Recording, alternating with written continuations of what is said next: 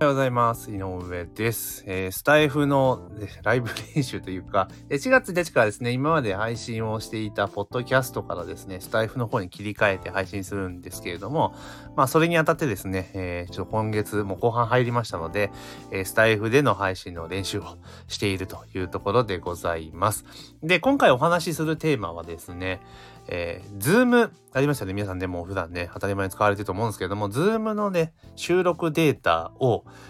えー、自動で微妙っていう動画共有サイトにアップロードできる機能が実装されていたっていうことにね、今日、先ほど気がついたんですよね。うん、知らなかったんですけれども、そういった便利機能があるので、ちょっとそれについてでね、お話をしていこうかなというふうに思います。よろしくお願いいたします。で、ぜひね、番組のフォローをね、お願いいたしますというところで、今後ね、毎毎日というかね、月金で、え基本的には毎朝ね、音声配信していきますので、まあ、いろいろね、マーケティングに関連、ウェブマーケティングに関連することであったりとか、時事ネタとかね、えー、雑談まじりのこと結構話していきますので、まあ、通勤のね、お供なんかにね、聞いていただけるとありがたいなというところでございます。で、今日の本題のね、え、 Zoom と Vimeo の連携の話なんですけれども、たまたまですね、こう、 Vimeo、Vimeo っていうその動画共有サイトっていうのをね、使っているんですよ。要は、えー、講座系のねオ、オンデマンドのビデオ講座みたいなのを提供しているので、まあ、いろいろね、学んでもらう、え、マーケティングに関する、えー、講座を提供するので、まあ、その講義動画をね、提供するのにビミオっていうサービスを使ってます。え、なんで YouTube じゃないのって話です YouTube で基本的に商用利用できないので、まあ、ビミオっていうサイトを使ってやってるんですね。もう長いことだいぶ使ってますね。で、なんで、あの、ビミを使ってるかっていうと、あの、で、さっき言ったように YouTube は所有利用ダメだからっていうところで使っているんですけれども、で、えー、基本的に今確か月2000円ぐらいのプロプランっていうのをね、もう長いこと使わせていただいてるんですけれども、まあそれ使ってるとね、定期的にあの、オファーが来るんですよ。あの、今アップグレードすると、あの、年間契約してくれると、えー、25%引きするよとか、で、まあ、初年度だけなんで2年目以降は手かかっちゃうんだけども、そういうオファーが来るんですね。で、たまたま今日も来て、要は、えー、アップグレードすると、初年度25%オフでやりますっていうのが来たんですよ。で、まあまあ、いつも来るんで、また来て、またか、と。どうせでも来年から、みたいな感じだし、で、実際私今使ってるプランでも、全然容量足りているんですよね。その制限の中でいくと。だから、まあ全然アップグレードする理由はねえなっていうのがあって、で、ただ、とはいえ、改めて今、じゃあどう違うの？どう変わるの？っていうふうに思ったので、まあ、機能対比表ってあるじゃないですか。で、それを、試しに開いたんですよ。バーって開いてみて、ああ、変わんないよね、と思っていて、で、スライドしてって、スクロールしてったら、なんか、 Zoom との連携的な書きぶりがあったんですよ。な、なんだこれは？みたいな。ズ、 Zoom とかいうのがあって、で、どうやら見ていくと、あの、要は、 Zoom で収録してクラウド録画したものを、そのまま自動連携で Vimeo にアップロードできますよっていう機能が、いつの間にか実装されてたんですね。お、マジかというところで、で、あの、 Zoom 有料プラン使っていると、あの、クラウドで録画すると、クラウド録画がでついてくるじゃないですか。でも5ギガしかないので、ちょっとミーティングなんかも何本もかましちゃうと、もうすぐに埋まっちゃうんですよね。で、まあ、クラウドにあると共有するときめちゃめちゃ楽じゃないですか。リンクだけ送って見といてねで済むんだけれども、ただ、そんなにいっぱい置いとけないので、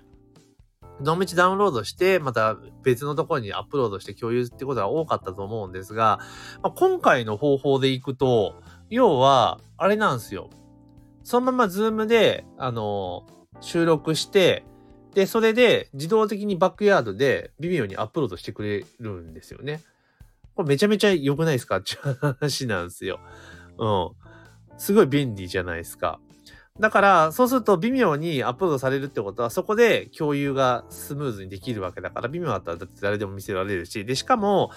微妙って動画にパスワードもかけられるし、ね、結構便利な共有、セキュリティ面でもしっかりしていると、で指定のドメインでしか表示できないとかいろいろ細かい設定ができるので、あ、これはいいなというふうに思って、まあ、やってるわけなんですね。で、そうしたときに、あの、あれじゃないですか。動画の要は画面収録とかするときって、まあ、 Zoom 使われてる方結構多いと、一緒ちょいちょいいらっしゃると思うんですけど、あ、それでも、これめちゃめちゃ効率的だなと思ったんですよ。なんでかって言ったら、 Zoom で収録して、そのまま Vimeo にアップロードされるんだったら、まあ、基本的に編集がね、必要ないという前提だけれども、まあ、できちゃうなと思って、すげえこれ効率化図れんじゃんっていうふうに思ったんですよね。だから、まあ、 Zoom をやられていて、まあ、 Vimeo ね、契約している人、まあ、そんなにいないのかもしれないですけど、微妙契約されている方だったら絶対連携させた方がいいっすよと。で、クラウドでやった方が早いじゃないですか。だって、あの、パソコン本体で生成させると時間かかるし、パソコン本体の容量も食っちゃうので、まあ、だったら、微妙、あの、クラウドで収録して、で、微妙に、あの、勝手にインポートさせて、で、微妙にインポート終わったら、クラウドのやつ消しちゃえばいいわけですから、まそんな形でやっていくとすげええスムーズにできるんじゃないかなっていうふうに思いました。はい。まあ、ただ、微妙でも、まあ、これ多分ね、あの、あれなんですよね。プラスプランだと多分使えないんですよね。だから多分、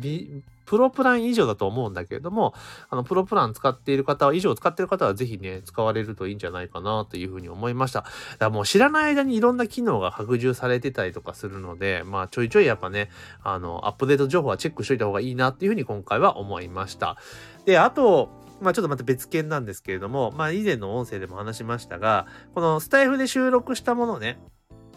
を、あの、のリンクをね、ツイッターで共有するっていうやつを、えー、今やってるんですね。で、なんでできるようになったかっていうと、スタイフがポッドキャストとね、リンク対応したので、あの、RSS が出せるようになったから、それを使うことによって、更新情報っていうのを、まあ、Twitter とか、え各種 SNS でつぶやく、自動でつぶやかせることができるようになったんですが、さっきやったらですね、なんと、あの、文字数オーバーでエラーが出たというところがあったので、あ文字数も考えなければな、っていうふうにちょっと思ったりしました。ただ、あの、スタイフってどうしてもその外の、えー、のリンク、情報っていうのがやっぱ弱いので、まあこういった SNS とかうまくね、絡めて、まあ都度自分でやればいいんですけど、やっぱめんどくさいし忘れちゃうじゃないですか。だからこういったうまく、え機能を使ってきながらですね、告知なんかするといいんじゃないかなというふうに思いました。えちなみに RSS を使って Twitter で自動でつぶやかしたいと、その方法を知りてえぞって方はですね、ぜひコメントなり、えー、レターをね、いただければというふうに思います。というところで、今日はね、ちょっとライブをやってみましたので、まあ日曜日の朝なんですけど、あ、日曜日じゃない、今日祝日なんですよね。なんかもう曜日が狂っちゃったな。えー、火曜日の朝ですけれどもね、えー、お休みなのでちょっと配信をしてみました。というところで、えー、今回のライブ配信は以上とさせていただきます。